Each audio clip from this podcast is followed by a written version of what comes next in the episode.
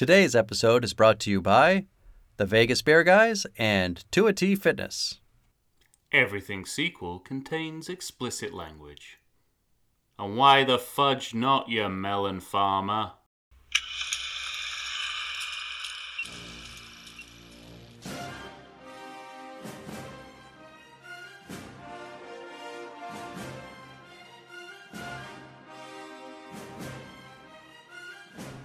Hello and welcome to the Everything Sequel podcast. This is the Rambo edition, Rambo 3. My name is Michael Schatz. I'm of the How Dare You Awards. Joining me, of course, is Tom Stewart from Lonesome Whistle Productions. What do you got for me, Tom? Hell of a time for humor, John. Even the characters in this movie can't believe Yes. the amount of comic banter and one liners. I'm telling you, this movie is a full blown fucking comedy. Yeah, as far as I'm concerned, it's a it's an extension of a Bing Crosby Bob Hope road movie. Yeah, I likened That's it to. That's what they a, seem to be going for. yeah, I likened it to Butch, but towards the end of the movie, it's definitely it's Butch Cassidy and the Sundance Kid. There's a little bit of Lethal Weapon in there. it's a buddy, uh, a buddy comedy, a buddy It's a buddy cop, it's or not cop, but it's a it's a buddy romp. a double act buddy comedy. Yeah. by the end of the movie. Doesn't start out that way, but it gets Nope. there. Right. And and a piece of state propaganda and an impassioned defense of the Mujahideen. right. and If you can imagine all those things in one movie, Oh my god. Rambo 3.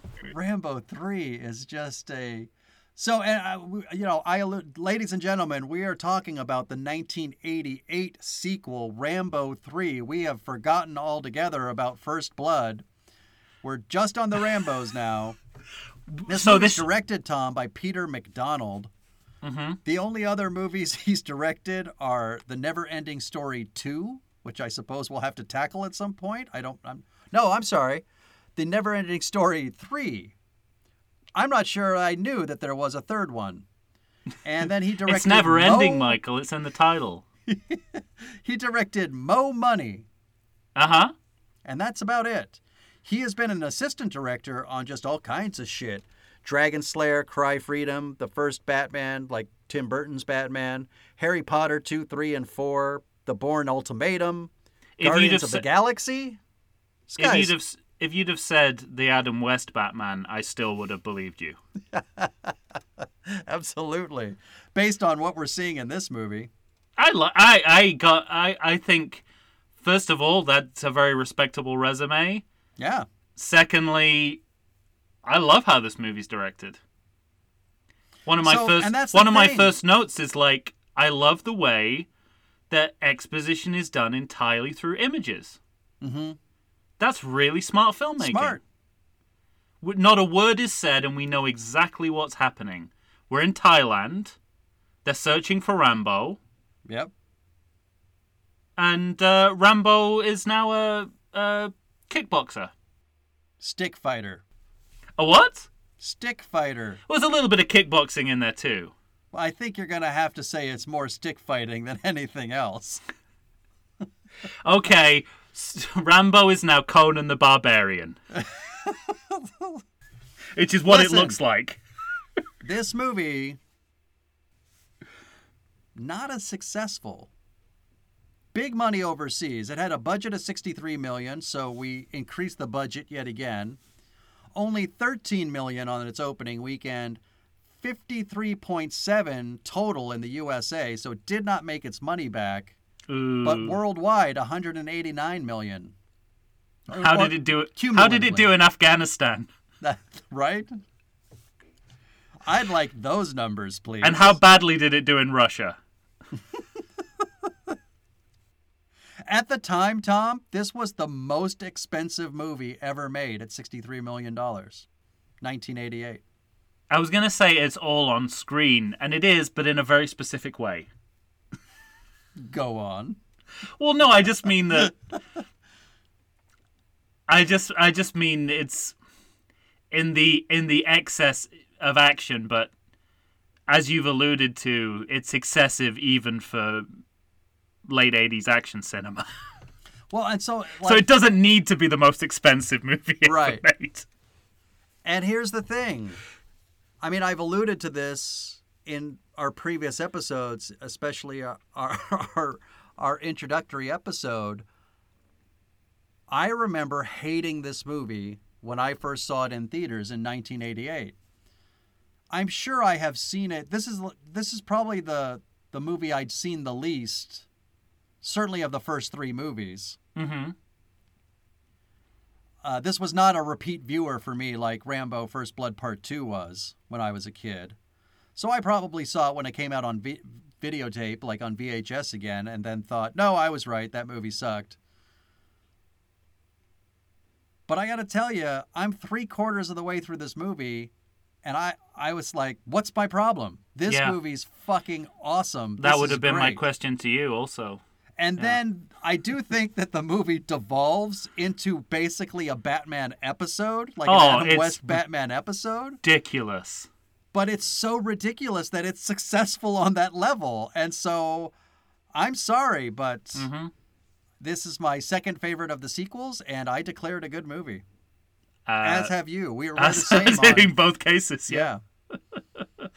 Yeah, I, I mean, I, I think, I d- and I, I don't think I was on mic when I said this, but my problems with it came from this viewing. I actually thought this was the best sequel.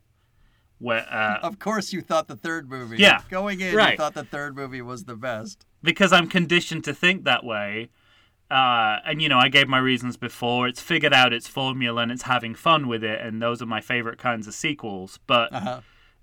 um, yeah, I, I, I some some of that gloss kind of stripped away watching it only eighteen months after the last time I I uh, saw it, and I think I mean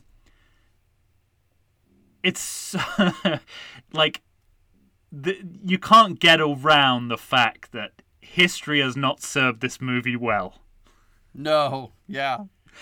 You you alluded to the fact when we in the last Should I just give you like a blanket three to five minutes to talk about this and the Living Daylights, or do you want to stay on Rambo three?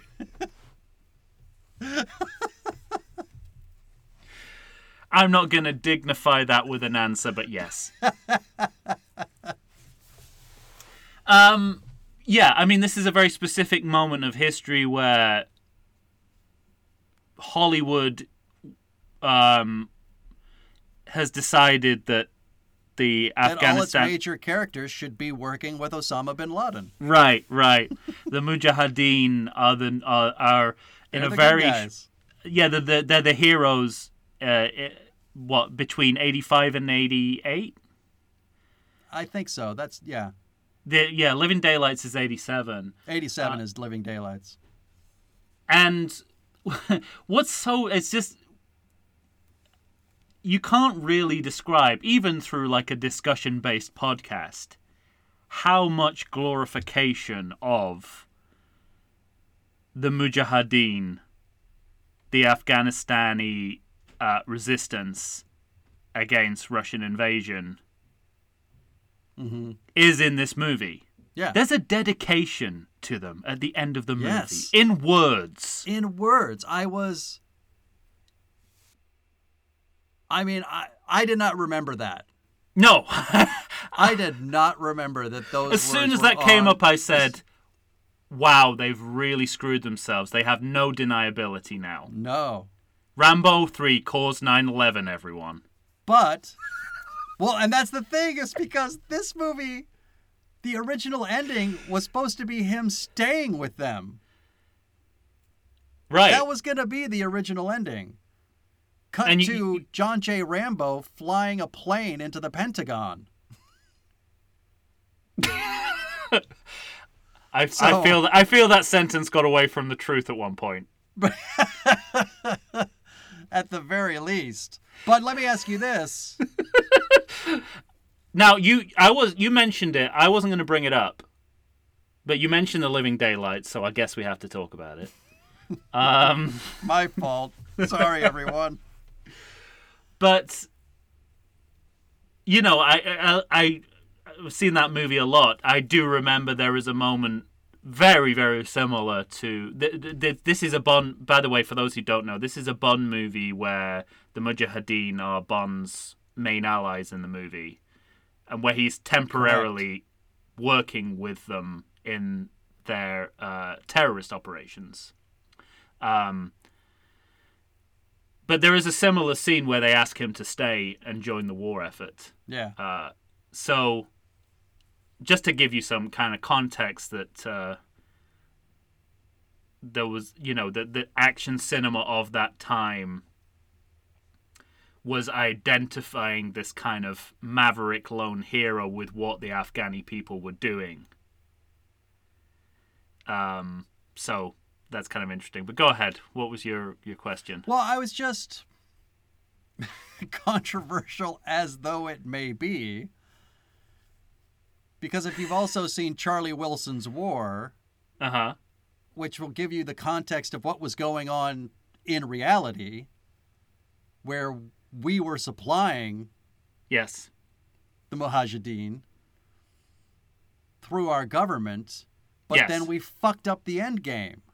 So is Yes. it possible in the context of when these movies were made in the 80s that their cause was righteous and they radicalized because we fucked up the end game? That's not Did controversial. I. I mean, is that I don't think that's controversial. I think that's an accepted truth now okay? among people who can, you know, understand facts and things. Which is about what forty percent of the country. At least. Um. Yeah, no, I think I, I absolutely. Uh, So it's only in, you know, hindsight that we say Well- this th- these two movies don't age Yeah. well. yeah, they but they could have aged just fine if our government could have got its shit together, right? Possibly. I True, y- but I- I mean, that you, you just no certainly this but- movie, and I'm pretty sure the Living Daylights is getting some of its money this way too. You know, this is these were the this was the filmmaking arm of supplying. You know, it was supplying cultural goods to Afghan Afghanistan by glorifying their their uh, their actions on an international stage. So this was the kind of propaganda propaganda equivalent of selling, you know, supplying arms and training to them was making them the heroes of American cinema. So this is all part of the same problem. Because if you look at the credits of these movies, of this movie, sorry, this movie, half the American government are credited Yeah. in the Right. credits of Rambo 3, which says to me that this is pure purely state propaganda and also explains why we're suddenly taking it easy on the government bureaucrats who were the villains of the last movie Of the last movie. and the fir- and First Blood.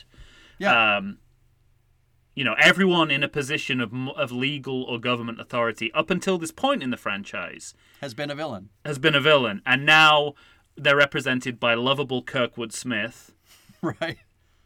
who uh, is straight up with Rambo from the start. Yeah. Makes a special trip to go and tell him that To go and Troutman's tell him been that there was a kidnapped, fuck up. Right. and he's you know like the, the the worst they're willing to go is say, oh, he's a little bit ornery, but you know he's got a hard job. Flash forward to the credits.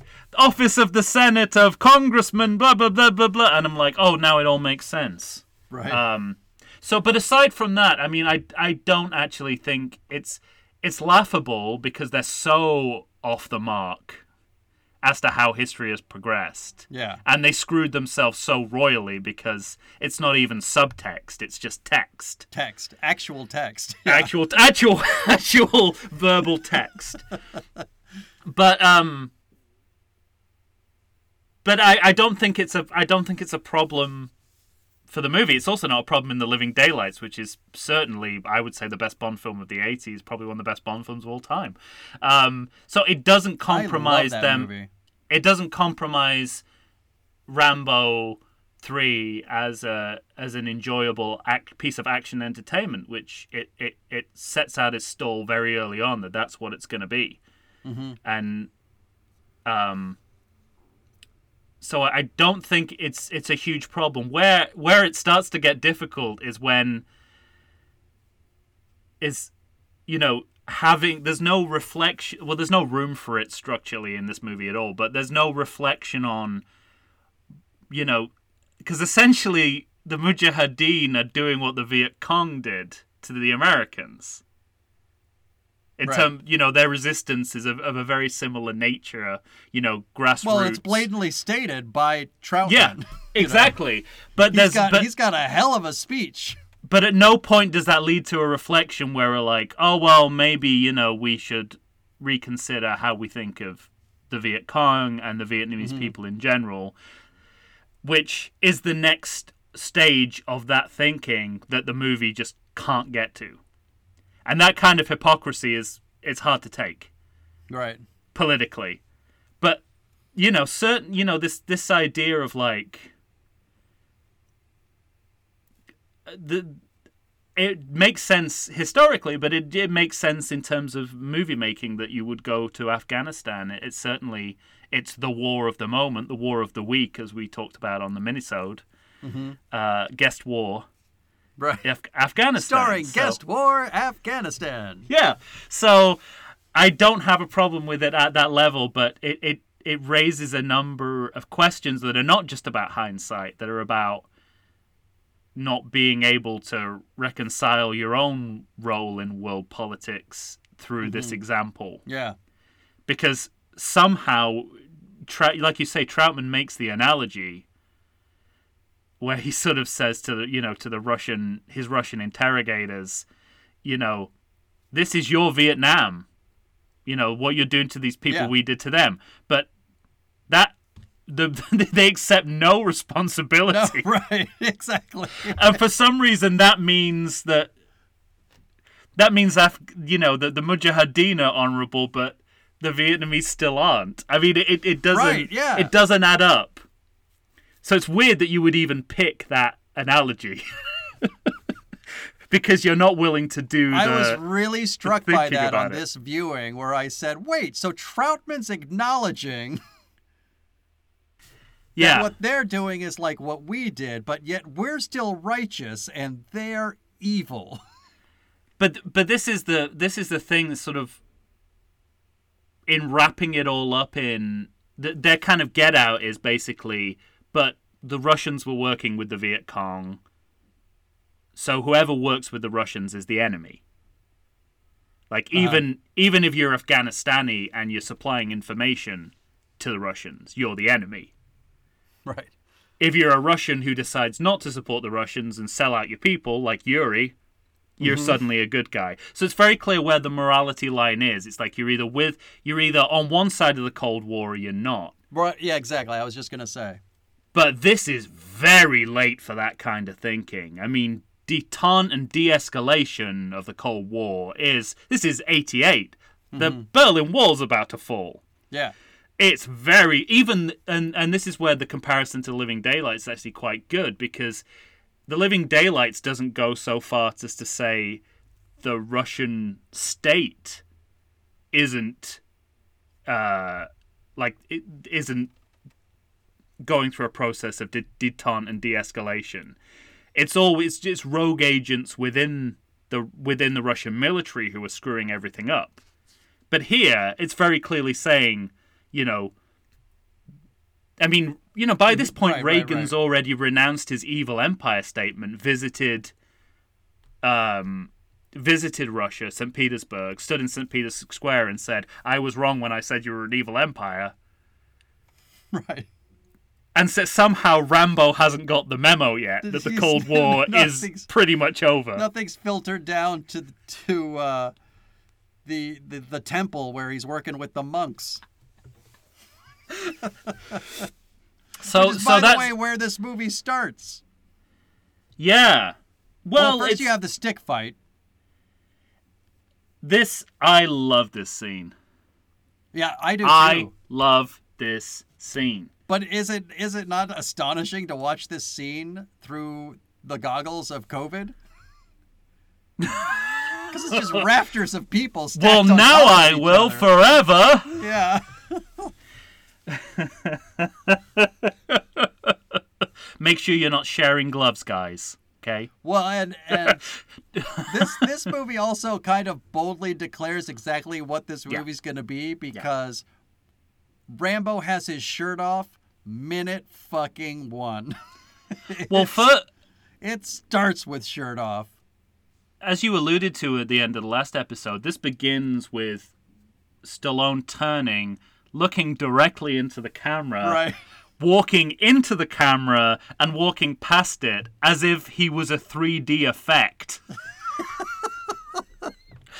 this is Rambo 3D in all but 3D. Oh man. Um, and then we have a fight scene that, uh, you know, as you alluded to with COVID, the COVID statement, more extras than we've ever seen in the previous two movies, Right. and we'll probably ever see again. Yeah. All spectacle. It feels like a fantasy scene from Conan the Barbarian. I've already made the comparison.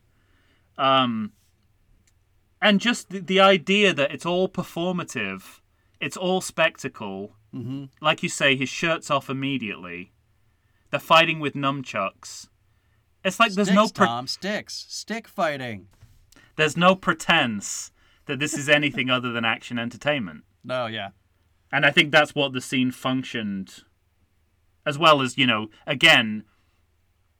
Yeah, You could uh, say it shows a little bit, the, the tiniest bit of character development because the his earnings he just gives to the monks right away when he gets on. Yeah. I, I noted that too. That that I thought maybe that was a that was walking back some of the the racism towards, um, you know, anyone who's on anyone who's not American.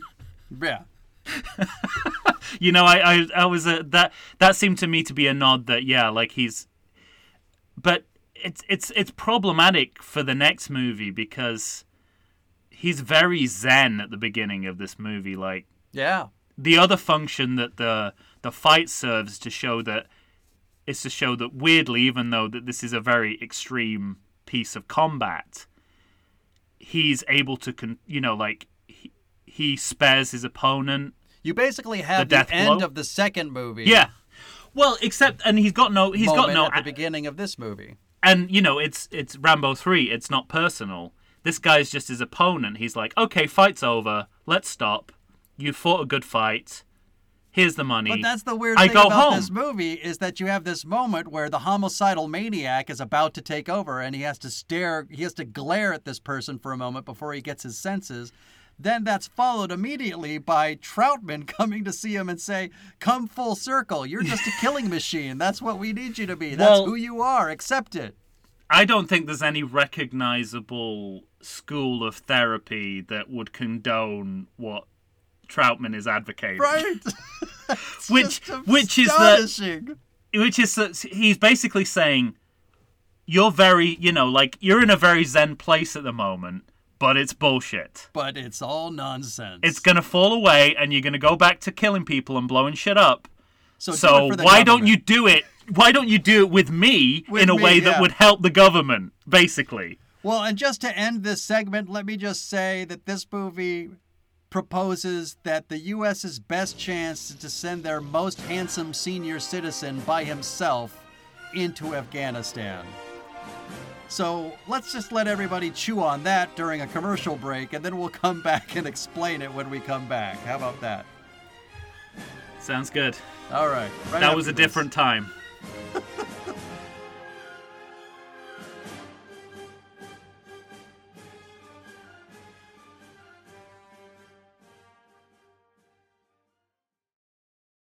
I like to think I know something about beer, but nowadays even I get overwhelmed when confronted by the exhaustive selection of craft beers they have at bars, breweries, and even grocery stores. Back in the day, you had one, maybe two craft beers to choose from, and if you were confused, you ordered a Guinness. But in beerstinations like San Diego, the craft beer options lately are in double, sometimes even triple digits. So, what's a beer drinker to do? You need what I need the Vegas Beer Guys. Your beer of choice should be a perfect blend of malt and hops. And so, a live show about beer needs that same balance. And the Vegas Beer Guys matches beer expert Dan Aker with self proclaimed beer novice Stephen J. Weiss. The results are eminently drinkable. They're on Facebook, they're on Instagram. They'll try new beers, they'll tell you about beer. Think of them as your beer Sherpas guiding you up a foamy headed mountain to reach the peak of your pint. God, I need a beer.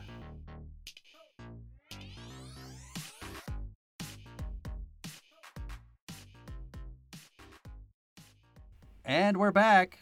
Tom and I are here, of course, talking about the 1988 sequel, Rambo 3.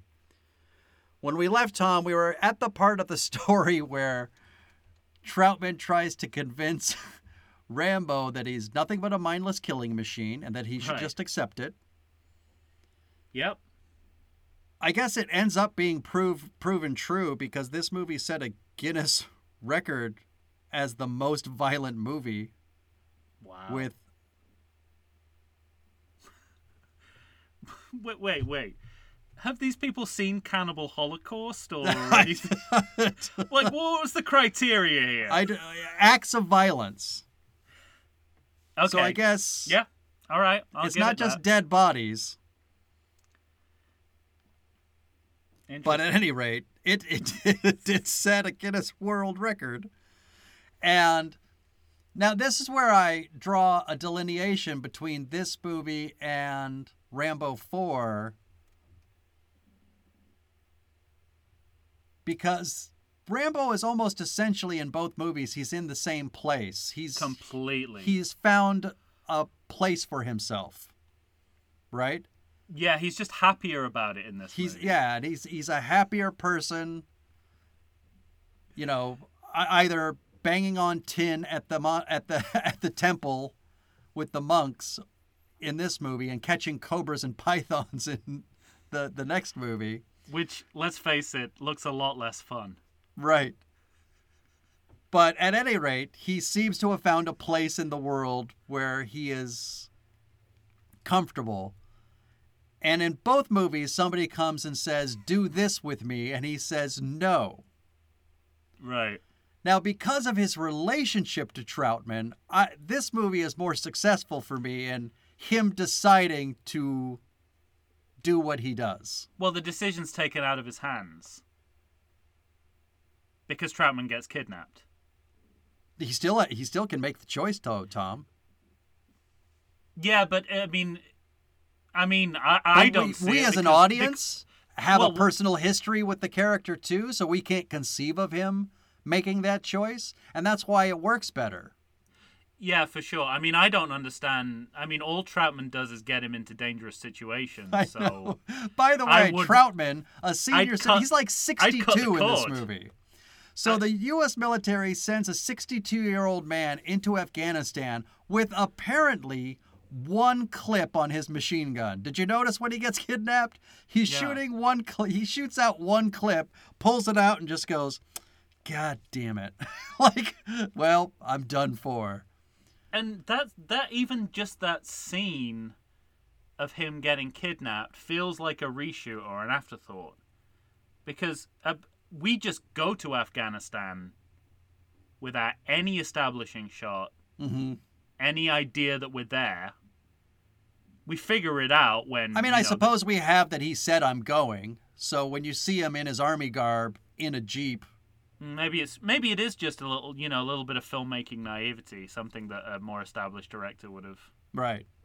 I don't know, but it's a very strange scene. I mean, again, I mean we're going back to talking about how history has not served this movie well, but right. uh, we will continue in American movies to hear the sound of explosions, gunfire, and the words "Allahu Akbar," but in a very different context, Right. not where they're the victim. um. And then, of course, he's kidnapped by the Russians, and I love that they kidnap him. We we kind of referenced his big speech about Vietnam, and this is your Vietnam. Yeah. Did you notice that the Russian villain has like pictures of of his family on the mirror? Yeah, and you you're kind of laughing at that. I kind of quite liked it. Really? I mean, he's established in a very cartoonish way. Um, Well, that's what that was. That was why it made me laugh with the because chess he's, and the he's purpo- cigarettes. yeah, he's purported to be a cartoonish villain who's a family man. But then the last movie did the same kind of thing. You know, I, we we talked about how like Murdock is not acting like he's not a villain. He's just doing his job, and I think they're trying to make the same point here. He, you know, he he looks at his family at exactly the moment he says, "You've been abandoned by your government." So we're supposed to at least say that, you know, everyone who's who's in Afghanistan after nine years of bloodbath is a victim at this point. Yeah. Of course, they don't follow up on that, and Right. he he becomes course. this crazy, screaming, smoking, chess playing villain again. Uh, But I do like that they take it down a notch just for that moment. In in an I I mean, and the, the you know. Jumping forward to the last line of the movie, you know, we, we they say, uh, "We've gotten soft." I know. I think also the filmmaking has got soft. They're more concerned with families and kids and women and the suffering. You know, I mean, not not in a way that saves any of those people, but um, Right, certainly exactly. philosophically, they're they think you know they're thinking in more sentimental. They're on the mind of of the filmmakers. right? And you know, this And time. you for- alluded to this in, the previous episode where, because we talked about the character Co and introducing this sort of female prota- protagonist Yeah. and love interest, which humanized the character of Rambo in a way we've never had since, yeah, before or since. Even Colonel Troutman, his connection with Troutman doesn't really reach the level that you found with Co. And I, I disagree. I think this movie is a love story between those two men. well, but I, I, I would argue that I think it's more successful in because because it's just oh yeah, because it's, it's, the heart of this movie. It's played for such comedy. No, No, I meant that I think it's more successful in the first movie with. Oh no, I, I I love I love the fact that it, that it devol you say uh, devolves into a into a buddy comedy, not just because it's funny and they do it well. I I think there's something genuinely quite touching about their relationship. But All right. that's just me.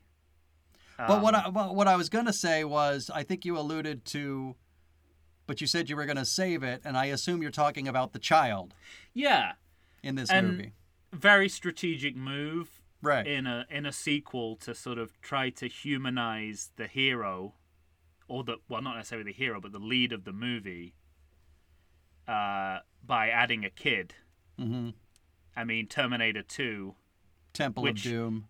Which temple of which incidentally came up as the next movie when i was watching this on hulu it's like next up terminator 2 Mm-hmm. i'm like this hulu doesn't even want me to watch rambo like they would rather i watch uh terminator because they're all on there they're Right. like you probably actually you Yeah. probably if you're watching Rambo 3 you probably don't want to watch Rambo you probably want to watch something fun like Terminator 2 um and Right, Ghostbusters exactly.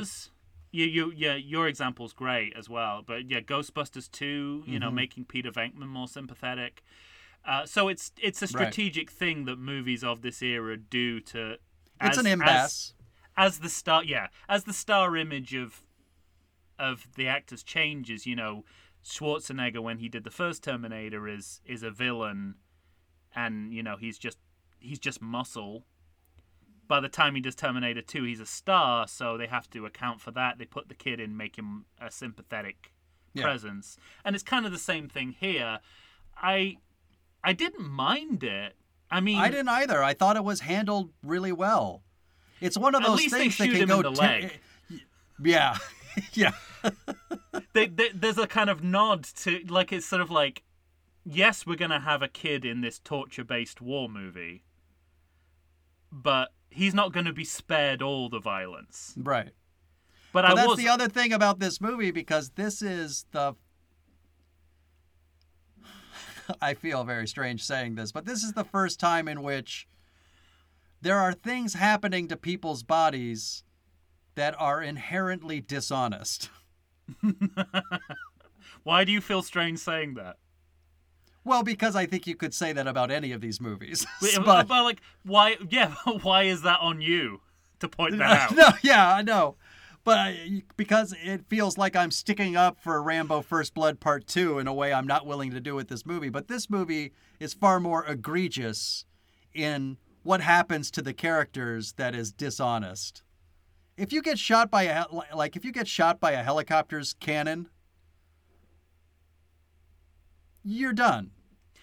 Something that the next Well- movie will show us plainly And I don't, I don't with know. the 50 caliber machine gun, but Well, I don't know what the tank that Rambo's in could possibly be made of yeah. that would protect him from being, from would allow him to survive being attacked by a helicopter, Right. um, or a fighter jet, I suppose. Uh, you're absolutely right, and I think overall, I think it is kind of sanitized Yes. compared to, oh, certainly First Blood, but also a little bit of Part Two as A well. part two, yeah. Um, I was particularly struck by how long Zaysen, the Russian uh, general, uh, doesn't torture Troutman Yeah, right. until Ro- until Rambo arrives with no motivation. He doesn't even know Rambo's coming. right. So there's no. It's you can't even claim that, Something that's even more egregious in the next movie. Right. Oh yeah. But then you know I, I, I will get there. But I also know. think like one of Last Blood's problems is that it refuses to sanitize what's Right. happening. um. So yeah, it it just you know it's like we we know that we're gonna spare you, uh, c- the conveniently spare you, um, atrocities that would have absolutely happened Right. not necessarily in the real world, but even in the kind of fictional world, doesn't make sense as to why Troutman wouldn't have been tortured by this point. yeah. Um, and I think that again, it's be- it's definitely dishonest, but I think this is the kind of movie that is. Um, I mean, the worst thing that happens to him is he's, he's strung up by his wrists on a rope. And there, you know, it's. I kind of wanted him to go, oh man, did you just fix my back? Thank you. well, you know- he more or less does. you know when when they say what you know where is the you know where's where's Rambo or whatever and it's like it's close it's close he's up your ass I mean Yeah. this movie's sassy It everyone is. in this It movie is, is sassy so sassy, this movie. Rambo has become this sardonic dry pithy wit which Yeah. has never been in play before Never. and never ever, really will be again just I'm really movie. sorry I got you into this, John. No, you're not. yeah And then he scampers off to go kill some people. And when the interplay's that good and it's those two actors doing Yeah. it, you don't mind. And it's a I mean you get it you very early on you get a hint that there's something different here Oh, yeah. about the repartee. Good um, timing. what are friends for? Well no, the early on I think the point at which I, I realized that this was gonna be largely a comedy was the discussion of the blue light. Yeah, right. And by the way, I've forgotten the name of the of the character, his ally in the Mujahideen. Uh huh. Great Masood? performance, Great. great character. I mean, these are the. I, I, it reminded me of Oh me. no, that's like a different the, guy. It reminded me of um, Die Hard Two, Die Harder, where like there's too many characters in this. They're all ridiculous, but they're so well played But they're and all well so written. good. Right. you don't mind and this was another one where i thought exactly the same but anyway they discussed you know he they're going through rambo's equipment and he says this is a blue like he asks what's this a blue light they said what does it do it turns blue It turns blue. i mean i'm getting I, I thought two things i thought wow they're really laying you know laying the the the banter on thick here Mm-hmm. uh, and definitely they will lean into that for the rest of the movie. But also, I was thinking that again, it's like Ra- Rambo wanting to branch out a little bit into other Stallone franchises almost, because that could Yeah. have been a Rocky Balboa line. Yeah. That's Well, not that's really a Rambo line. That's a Rocky Balboa line. And and they you know they have all kind. The, I think the character is Nassim. Yes. And the movie, and let's not forget, this movie begins with a fight, like a, Yeah. a staged fight. Clearly, they're thinking about Stallone's. You know, it makes me think of that wonderful Simpsons uh, gag where uh, Nelson is dressed as a a cowboy, like a marshal of an old town, and when you know he says, "And I'm I'm I'm Kevin Costner in one of his western roles." Yeah. And I thought the same here, like when he might as well have introduced himself as, "Hi, I'm Sylvester Stallone in one of Well, my 'cause he- action roles." Right. But Nassim has this great moment where even before I think the blue light, where he says, I am looking at you and I think you have no experience with fighting or war. Come on, tell me, am I right? I'm right, aren't I? Yeah, it's beautiful. Great. But also, I mean, let let but let's again. I think that you know the movie is is being quite overt about that. Like the the way he we've come to know him as this kind of like almost a kind of ninja Yeah. in that you know he can camouflage himself he can blend in He can disappear, become mud. like yeah like you know a proto leon from the professional yeah, right. in this movie like he's his strategy is entirely the opposite it's about being as conspicuous as possible when he arrives at the Yeah. market the tallest person there with black 80s hair dressed like an american backpacker you know when they say you look like a tourist Like you know you look like a tourist star. it's like you do Yeah. and I just sort of think like is that part of his cover that he's pretending to be a tourist? I had that same thought where I was like, wow, there's just no attempt to try to conceal yourself. I, I even said I said to the movie out loud, Rambo, you're gonna get caught. You're right. Have you learned nothing? And then Nas- you know, like Nassim, um, you he says, I, you know, I think you're a, I think you're a tourist, but he almost reacts as if he's, um, Rambo says, I'm no tourist, and then Nassim reacts as if that's a code word, mm-hmm. like the the soft shell crabs in View to a Kill. You know, it's like the dynamic changes, and it's like, oh, you're the you're the kind of secret op, you know, the secret operator. So very confusing. I'd like But- us to have enough listeners so that they can start betting on themselves at what minute you'll mention a James Bond movie.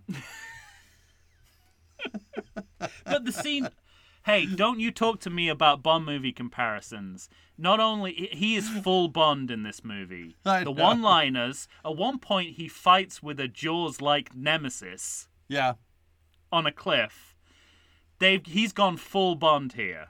I, I can't disagree. But I think that's intentional the entire way, and that's why I don't have an issue with it. Yeah, Uh, and I don't even, and this is really dis. Talk about dishonesty. This is me being dishonest.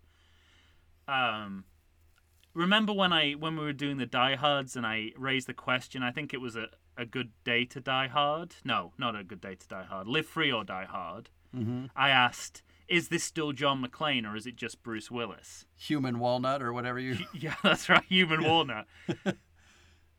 I should be asking the same question here because this Right. is not First Blood John Rambo by any stretch of the imagination no, no, in no. any shape But- or form. but we've But I don't that- care. But I also Yeah. don't think it's just Stallone.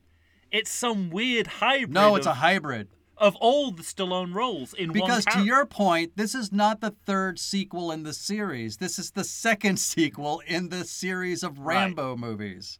right. First Blood almost has no place with the rest of these movies. right. Yeah. And you need to watch them like that, which is why watching them like we do might for once might help. in for for one time in the entirety of cinema might actually Right. be the way to do it. to do it. All right, let's take another break and then we'll come back and we will finish up Rambo 3. It's very weird to not even be able to say part 3. It's just Rambo 3. Very good then.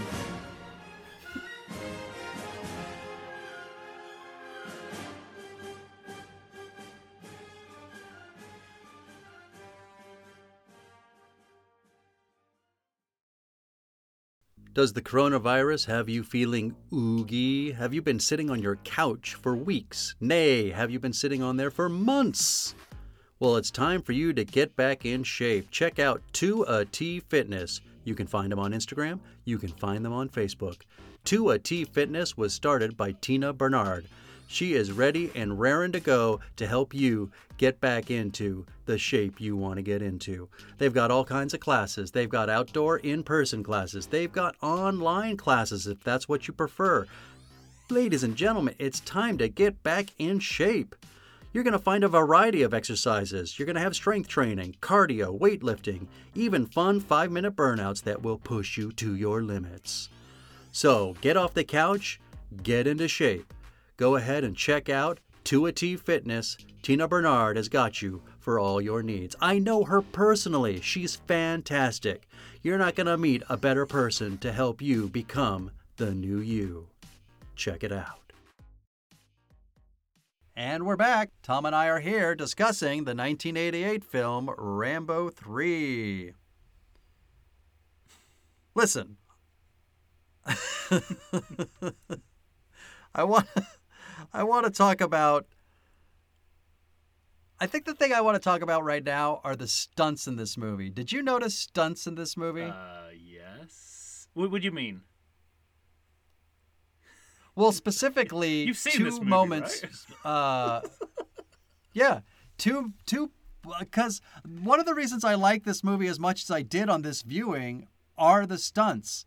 And I did not know that Sylvester Stallone apparently grew up his whole life riding horses because that doesn't seem like a natural fit. But he did, I learned, and he was playing polo by age 11. Mm-hmm. And when they're playing Secret this, smart guy. this Secret smart the- guy. secret smart guy. Thank you, Jessica. Exactly and and when he's when he is playing the disemboweled goat game there is a stunt in that sequence that Yeah. mesmerizes me i could like this movie just for that stunt where he is leaning off to the side of his horse and picks up in slow motion the dead goat it's incredible Yeah. Um, there's so much to say about the disemboweled goat game. For for me, what really stood out, first of all, But the stunt isn't what yeah, stood yeah, out it for did. you. It did. I've I, I've got a lot to say about the slow motion rendering of it, but you you knew that was coming. Um, Right. First of all, it really strikes me the first two movies are all business. Right? Mm-hmm. In this movie, he has time for sports to participate To for sports with to local villagers. sports, to hang out with a local kid. Um, It just strikes me that this is an entirely different scenario environment that we thrust Rambo into. Um, then, of course, you know the stunt, which is incredible, rendered in slow motion, which, as I always say, is never necessary. I also don't think it's necessary to show that he's mastered and won Afghani Quidditch.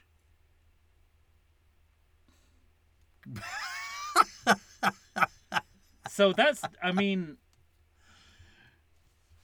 Goat Quidditch. it's it's it. I mean, I, it made me think. Uh, well, a lot of a lot of the this movie made me think of of Rocky Four, mainly because it's you know it, it's doing the same thing of like putting your hero in a in a foreign context And- in an right. enemy it's war so funny you say that because I had thoughts of that as I was watching and then watching the way that he time. proves himself to the country is through these Mm-hmm. feats of strength.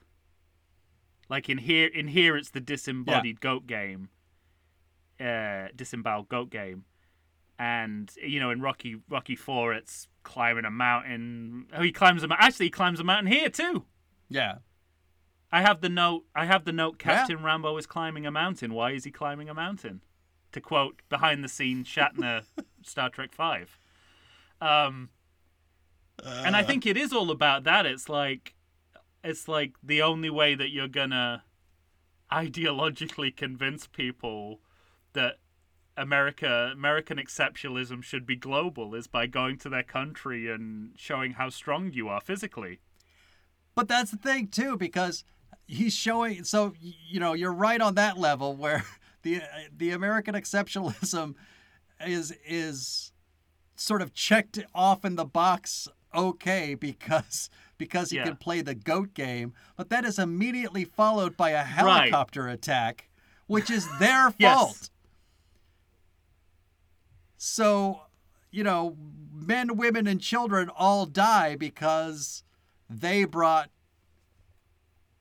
by accident, but you know that there was uh, They were sleeping on basically they uh, were whatever, sleeping on uh, the there- job. There was a spy. There was a spy at the at the at the gun Yeah. pickup who went and and and sold and not sold the most out. suspicious Russian in the world, but in fact just some guy some guy from the village. Yeah, Uh, some But- guy.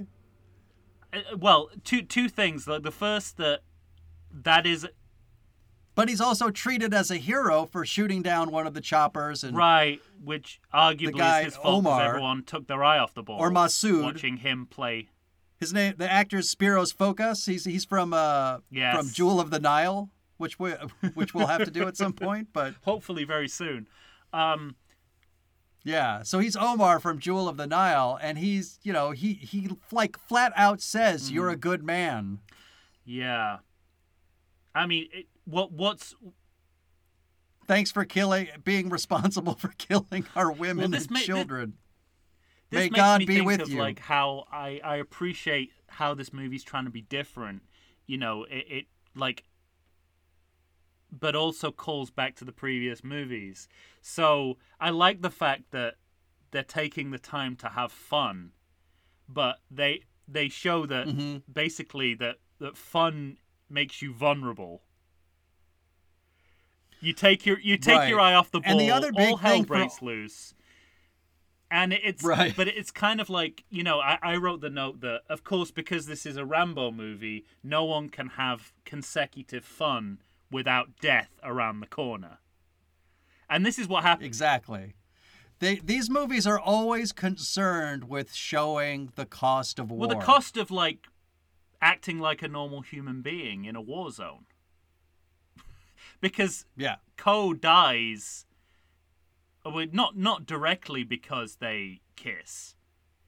But the the implication is that as soon as he lets his guard down, No, yeah, but right. It's the it's the exact moment that that he says, "Yes, you can come with me. We're going to be together he, forever." you know, that he, she he dies. makes himself vulnerable and he gets punished for it. And this happens again and again in all these Yeah. movies. Um, Right. So, but like you say here, it's not really.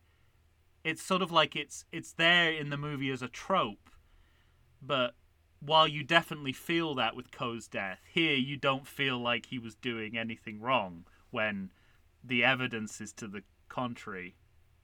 He's supposed to be protecting them, right. and he's dragging a goat around the desert for fun. um, so I think that's that that's inter- You know, it's interesting. Like it, it. This movie is very different tonally, but it's doing a lot of the same things. The formula is is set now. Yeah, absolutely. Yeah. I had a question because this movie very much does not take place in a jungle Mm. and we're in a desert, which made me constantly ask, does Rambo ever get dehydrated? Hmm. Well, we learn in the. I mean, is it Never eaten, Do we never we, drinking. Remind me, it's been a little while since I saw First Blood. Do we establish in the first movie that he's of Indian German descent, or only in part two? Right. I I felt I felt that, but I wanted to check. Um, which is basically Yeah. sort of it's a short a movie shorthand way of saying he's good in the woods. Because he's got the Indian and he's got the German, both very woody people. It's a racist way of saying, yeah, they're a very they're both very forest you know forest driven cultures Uh. shall we say they're Forest- forest of them. people, aren't they? Um, You'll be fine. Because Murdock in the in the second movie even says, "What a combination." well, and and you know this this goes to the the previous point of these you know both Troutman and Rambo sticking out like a sore thumb because Rambo has Yeah. to go out round short, shirtless everywhere otherwise as you say he would die of dehydration so it's a it's this slightly paunchy albeit you know devilishly handsome 62 year old man sweating his ass off next to a shirtless Conan the Barbarian looking man, both of them white, in the middle of the Afghani desert, just wandering around. And then they look surprised when the Russians catch up with them. But it- Always. you know, I I get I get the feeling that The number of times that Rambo takes over a vehicle or a chopper and that vehicle or chopper immediately Yeah. gets shot down Mhm. is astonishing. Between these first two sequels. yeah, it, But I have a note here because for the saving the Troutman Saving Private scene, Troutman, yeah. saving Private Troutman, as ridiculous as it is, it's shot well in a in in a it's shot in a way where I believed it, where I thought this could happen. one man, one Boy, man that could scene is well shot. If that's what it made you think. I the the scene the um the first rescue attempt I think is is That's the one I'm talking about. Oh, okay. Well, he doesn't get him out, No, so that's why it's believable. but the Um, getting in part, Oh, okay. Well, I- and also, you know, very. Is this the first part of the, the first escape rescue attempt or the second rescue attempt? But um, very suspenseful. Like they, that's yeah, and that's the other part. yeah. It's And I the thought, fir- it's the first attempt because it's, It's like fir- it's a big sequence. It's like 15 minutes. yeah, because if you think about, you know, relative to to part two, Rambo's straight in there, bow and arrows in the head, beheading Mm-hmm. people, and this is, you know, this is like plant the bomb, go over here, plant the bomb, get under this, go into that. Uh, I was Walk behind these people. I was darkly amused. Turn a corner. They're coming out. Oop, dodge. Go back. Yeah, I was darkly amused by how he goes to the two Afghani women in a cage Right. and goes, "American, American."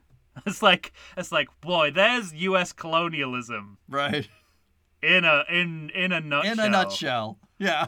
But it's like there are women in cages, and you just want to get the middle-aged guy who is there by Yes. his own volition. We do have at least the establishing shot of him saving them later. Saving. Well, this is it. This is. he They were makes- on his mind. they don't play to this in the movies because it's morally abhorrent, but he makes choices. Yeah. He selects who will live and who will die. Right. He did it with the POWs in the last movie. He definitely does it in the next movie. Oh yeah. Uh, but but this one is you, a, a similar thing where it's it's kind of like he, he's like I've got to get one prisoner out, the white guy, obviously. Which I fail at. Yeah, which I fail at the first time. Uh, and I'll take a couple of stragglers with me to show that, you know, that I've at least thought about saving some of the people who are in the prison who are innocent of anything. and are actually the victims of this. It's like just bring a couple of stragglers and, and it looks better. Uh, yeah. But he's able to eventually get them out. Not There's a lot of of, underground can't be all tunnel stuff and uh, underground caves. I like the cave stuff. Well, that comes That's back all big. silly and fun. Yeah, and, and, and Last Blood is set pretty much entirely in a cave. Yes. So this Not as much fun though. You don't have the blue lights. You don't have this is not specific. No, it's not. you don't have the quips between him and, and Richard Crenna. How do you feel? Well done. Oh well, that's a Bond line right there. That's Um, great. I just want. I want to kind of marvel at. I mean, the the tunnels just made me think of it. Stallone's ability to pocket something and bring it back later on in a franchise, or even begin a new franchise with it. And we didn't talk about this in First Blood Part Two, But did you notice him saying in that movie, "I'm expendable," and then Co following up, "You're Yeah. not expendable." Stallone is such a good businessman. He's already plugging a movie that he will make two decades later. Yeah, right. And I feel the same here. He's like, yeah, tunnels, that's a good idea. Yeah, maybe I'll make a Rambo movie that's just set in a tunnel. um, uh, while we're talking about al- while we were, we were talking about algorithms, and on my IMDb page, when you go to the Rambo sequels, they give you options of other things to look up. The first one is Big Mouth. it's just a straight. It's a straight like it's a straight line from the Rambo of Ro- uh, Rambo of First Blood Part Two into the, to the, Rock- Sylvester Stallone, the Stallone porno of of Big, Mouth. Yeah. Oh, that's great. I like, uh, you know, you have a very, I'll, I'll give this to you, Tom, very James Bond fight with that big villain Yeah. on top of the mountain. Which is how you know it's kind of deliberate. It's not an accident. He's not accidentally becoming James Bond. It's like we give him all the Bond thing, the Bond. We we surround Right. him with the Bond elements as well. Uh, and then the the kickboxing that he exhibits while he's right. stick fighting comes back so he can kill a man three ways. Right. He kicks him off a cliff, lets a grenade go off, and like, and then and and like pushes him off a cliff. It's like one But of those also things is hangs fine. him. Yeah, it's like one of those things is fine. Right. One is enough. I wonder if they're even thinking like, this is Rambo three. Everyone has to die three ways. Yeah. Like Well, you this put- like, movie like has- Jaws 3D, you know, but but but with deaths. There you go. and we haven't even mentioned the big gore porn body horror of this movie where he gets injured. Oh, he pulls the arrow out of himself. The uh, I think just what is it like? just a piece of wood. metal. Yeah, I think it's wood.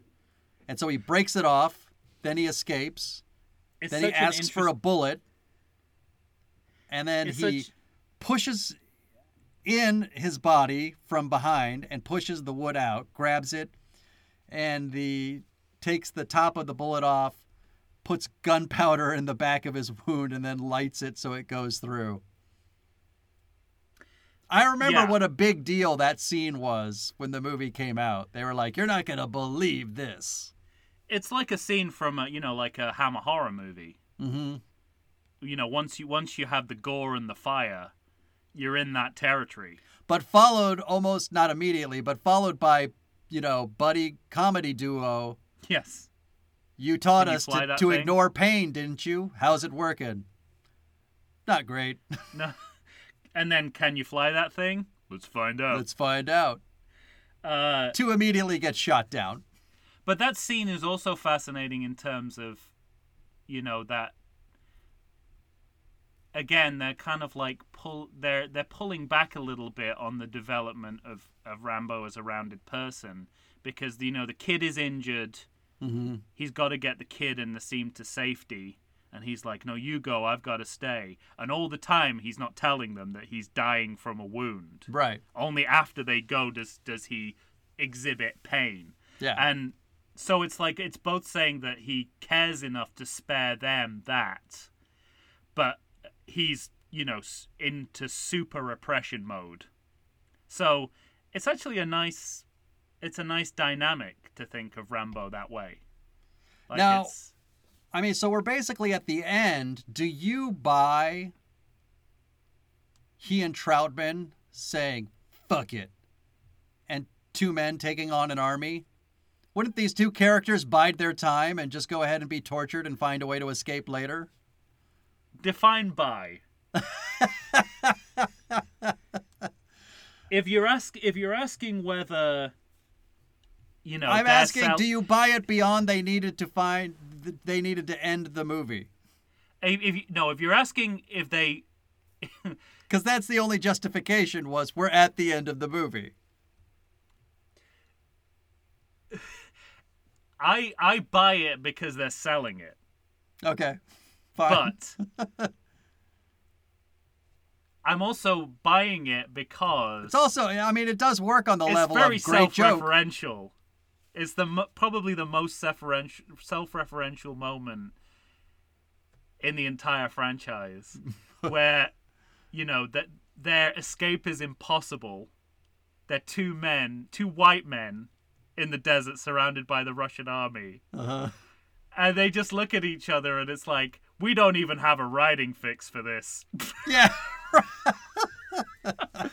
So I love it on that level, but of course, of course, it's ludicrous and, and implausible. But you know, I suppose the the very end of the I movie. think it's kind of the magic of the movie, though, isn't I it? agree. It, it co- totally fits the tone of the whole rest of this movie. Um, So that's why I, it doesn't make me mad. no, it doesn't. It doesn't make it doesn't make me mad at all. Um, and I think the payoff is is the is at the very end of the movie when Troutman says we're getting soft. Yeah. because that tells me that there's a through line here of like these guys being past their best and they're starting to loosen up. Uh, and it's also where that line "hell of a time for humor," John, makes sense. Like, Right. you know, the idea that it's it's it's age and experience is kind of weakening them to the point where they can't be so so angsty and cynical about everything. Right. I mean, that's a ludicrous proposition because, as we know, Rambo is suffering from PTSD. Right. Know. And, and by In all rights, Trout- Troutman should problems, be too. this poor guy. Right. By all rights, Troutman should be too. Also, I, I just want to bring up, I'm not. What I'm not buying is that Troutman was ever in combat. Mm-hmm. I know he's getting getting old, and I think that's the point they're trying to make. But he stops and goes, "We need to take a rest. We got to take a rest." and then he says, like when they're halfway escaped, "We did it, John." Right. I'm like, w- it's like this guy is set up to be Were you like in the guy who charge of taught other people? this guy who taught Rambo everything he knew. and he thinks it's over when they just got out of the prison and are exposed, you know, are literally in the middle of the desert. The, anyone can see them. There's there's a long way to go, Troutman. So so I kind of think it all it all pays off with that final line, which I think is beautifully delivered and a really nice moment. Then we go into the credits of you know he ain't heavy, he's my brother, and Oh, we remember this is he not ain't like heavy. Ellipses. He's my brother. and uh, you realize at this moment I'm sort of like I'm like yeah actually this movie, you know for all its for all its propaganda purposes what this movie is about and what makes it good and rewatchable is that it's just like a it's a it's a uh, a non-sexual love story between two men Mm-hmm. it's literally it's like I'm gonna rescue him and get him out By the way, That's that it. song is sung by Bill Med- Bill Medley Med- Medley with the Which sounds- lyrics. It's a long, long, long, long, long, long, long, long road. I laughed out loud when I heard how many longs were in Long Road. I was like, it's a long road to the end of this fucking song.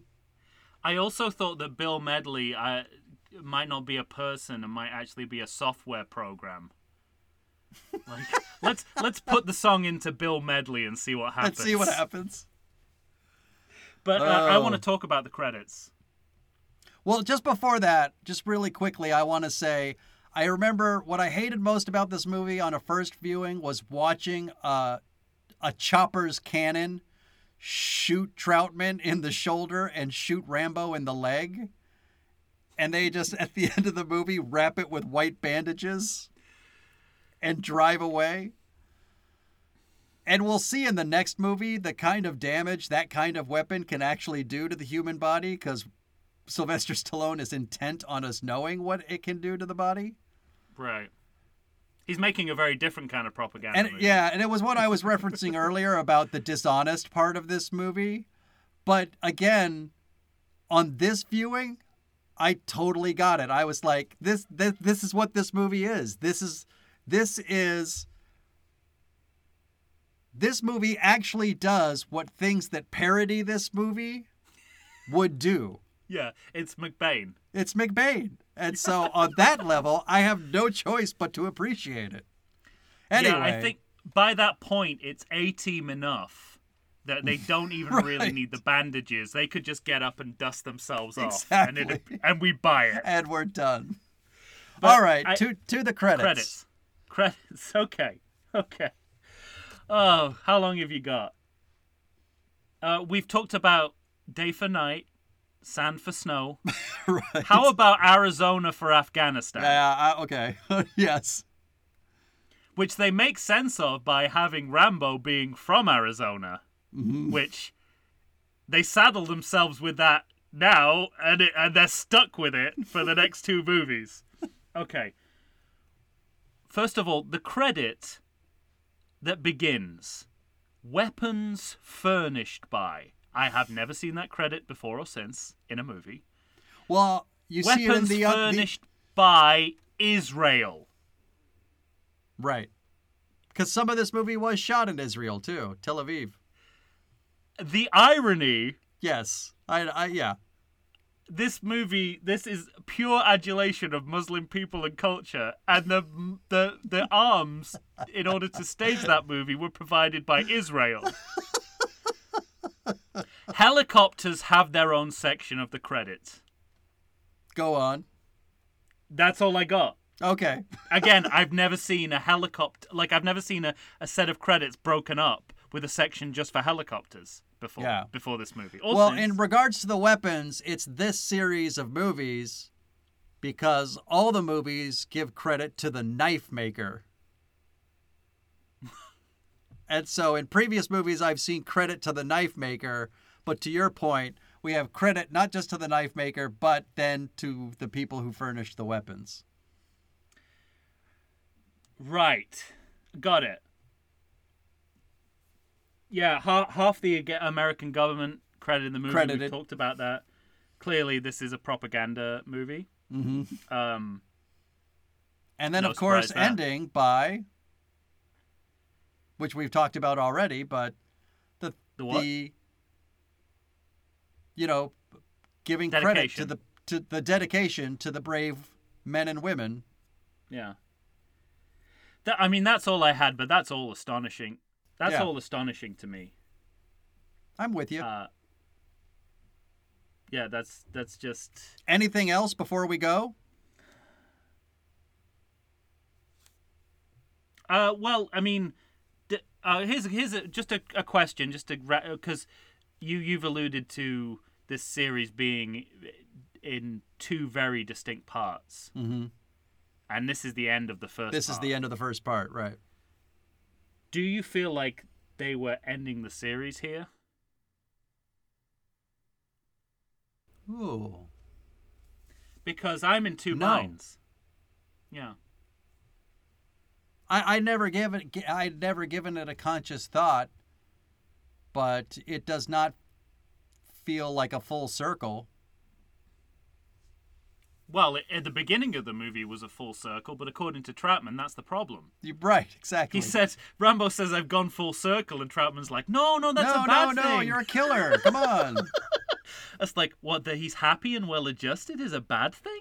But that's another theme for all of these movies. A man who's tried to found a, a niche for him to live in which he can survive Hmm. basically the, the peril of his own terrible thoughts and then is brought out of retirement to Yeah. to you know go waist deep in, into things that are going to break re-break his mind I mean, I, I think there's mixed messages here because uh, the the kid says, you know, will you come back and join us? And he says, maybe next time.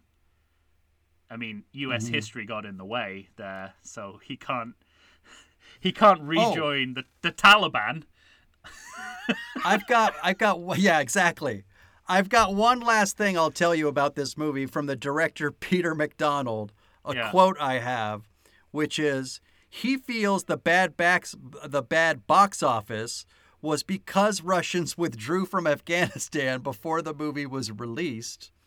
But then takes credit and says he's happy that the movie may have helped contribute to their withdrawal. Yeah, there's nothing like saying that you're the the Credit most- where credit is not due. Yeah, well, there's a there's a way to shame people, and it's not by saying that you're the scum of the earth. uh, so so they you know they say they say maybe next time, which you know translates as let's leave the door open for a sequel. Um. Then they say, you know, Troutman says we're getting soft, and that to me is a clear indication of like we're too old for this shit, Yeah. basically. But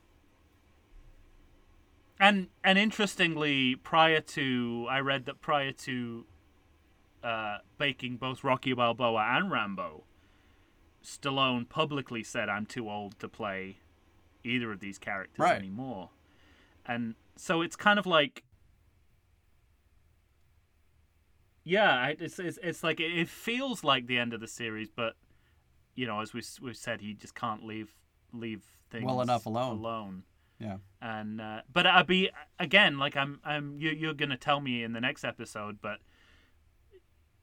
I'm i- I'm interested from this point onward. You know, what's the Im- impetus to come back? You know, Right. how much is it to reestablish, to give Rambo and you know Rambo franchise an ending the way that Rocky Balboa gives the Rocky series an ending, or how much is it like stuff's going on in Burma that people need to know Then, about? right. Yeah. Yeah. Yeah.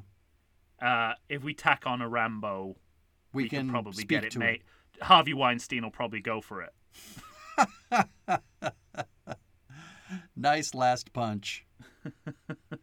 All right, ladies and gentlemen, if you have something to get off your chest about Rambo 3, something we missed, please Your let us know. greased know. chest.